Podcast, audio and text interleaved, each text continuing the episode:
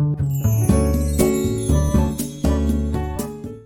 い星読みアドバイザーのきみこです。星読みで自分を知って自分を好きになって自分のやりたいことに向かって一歩踏み出す方を応援しています。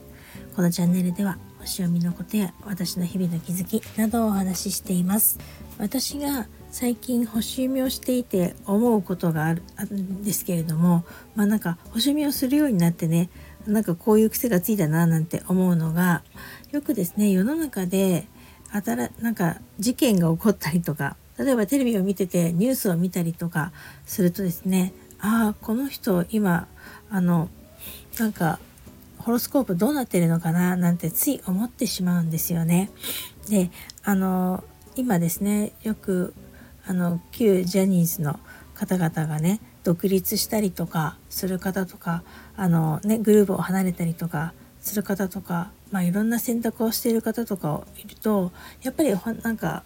こう見てるとですねやっぱり結構先生術的には人生の節目みたいなところでねやっぱり決断されてる方が多いななんて感じます。先日も、まあ、セクシーゾーンの中島健人君があのグループをねあの出て独立あのまあ一人でソロ活動をするようにね今度から4月ぐらいからかなするっていうような発表をしたりとか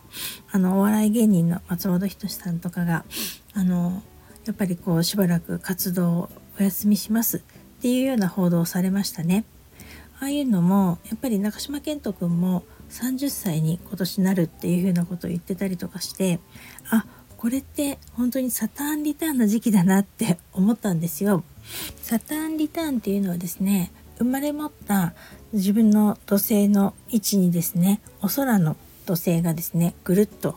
あのホロスコープを一周してちょうど重なるところ時をサターンリターンっていうんですけれどもそれがですね一周するホロスコープを一周するのにだいたい29.5年約30年って言われていてそれでだいたいあの自分の土星とお空の土星が重なる時期っていうのが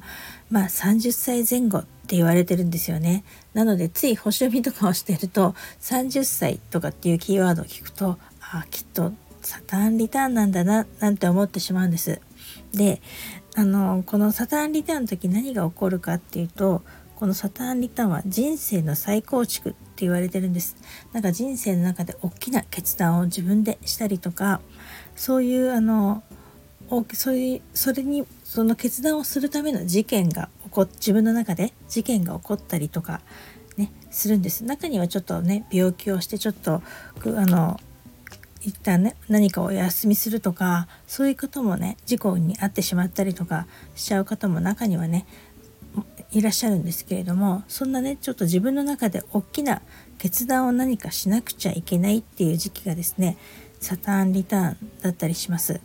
でこれがですね大体30年に一度っていうふうに言われているのでなんでこの30歳前後とあの2周したところ60歳前後って言われてるんですね。なのできっとね今回のこの中島健人君も松本人志さんも自分の中ですごく大きな決断をして変化しようとしてるんだななんて思いました。この土星のあの変化っていうのはですね自分の中で選べる変化だったりすると言われてるんですね。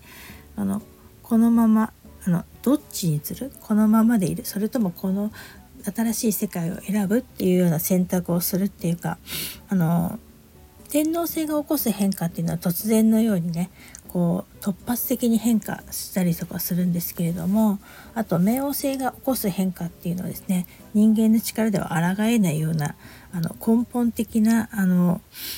変化を促すって言われていてですねこれはね抗えない変化って言われてるんです。だけど土星の変化っていうのはですねちょっと自分であの選んだりすることができるとも言われてるんですね。ただまあ自分の中であの例えばずっといろいろ本当はこっちを選びたかったけど我慢とかしているとですねそれがちょっと病気っていう形でストップがかけられたりとかする場合もあるみたいなんですけれどもね。なのでねきっと今回はこういうお二人はそのような時期で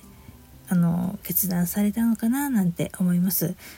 私はですねお二人のホロスコープをねちゃんと正確なものを出したわけじゃないので何とも言えないんですけれども、うん、きっとねそういうあの時期だったのかななんて思ってですね。私のところによくあの星読みのセッションをね申し込まれる方も案外こういう節目だったりする方がとっても多かったりします。なんかまあ60代の方も私は結構いらっしゃるのであのやっぱりねそうするとやっぱりサターンリターンの影響だったりとかして今どうしようか迷ってるって方とかも結構いらっしゃいます。なのでねもしね自分の中で何か迷ってることとかあったりとかあこっちに変えたいなとか思ったりすると案外ねそれが人生の節目だったりするかもしれないですよね。振り返ってみると私もですねやっぱり30歳ぐらいの時にあの一旦ですね正社員だったのを辞めてあの専業主婦になったりとかしたのでそれはやっぱりですねちょっといろんなことがあってのことだったんですけど私の中でとっても大きな決断でした。なので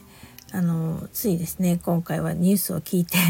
そんなことを思ってしまいましたなんかやっぱりこういう本当にね星読みをしていくと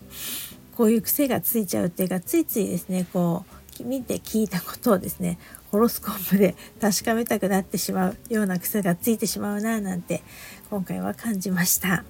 どのようなね決断であってもその人にとってより良い未来が開けているといいななんて思っていますそれでは今日はこの辺で最後までお聴きいただきありがとうございました。またお会いしましょう。きみこでした。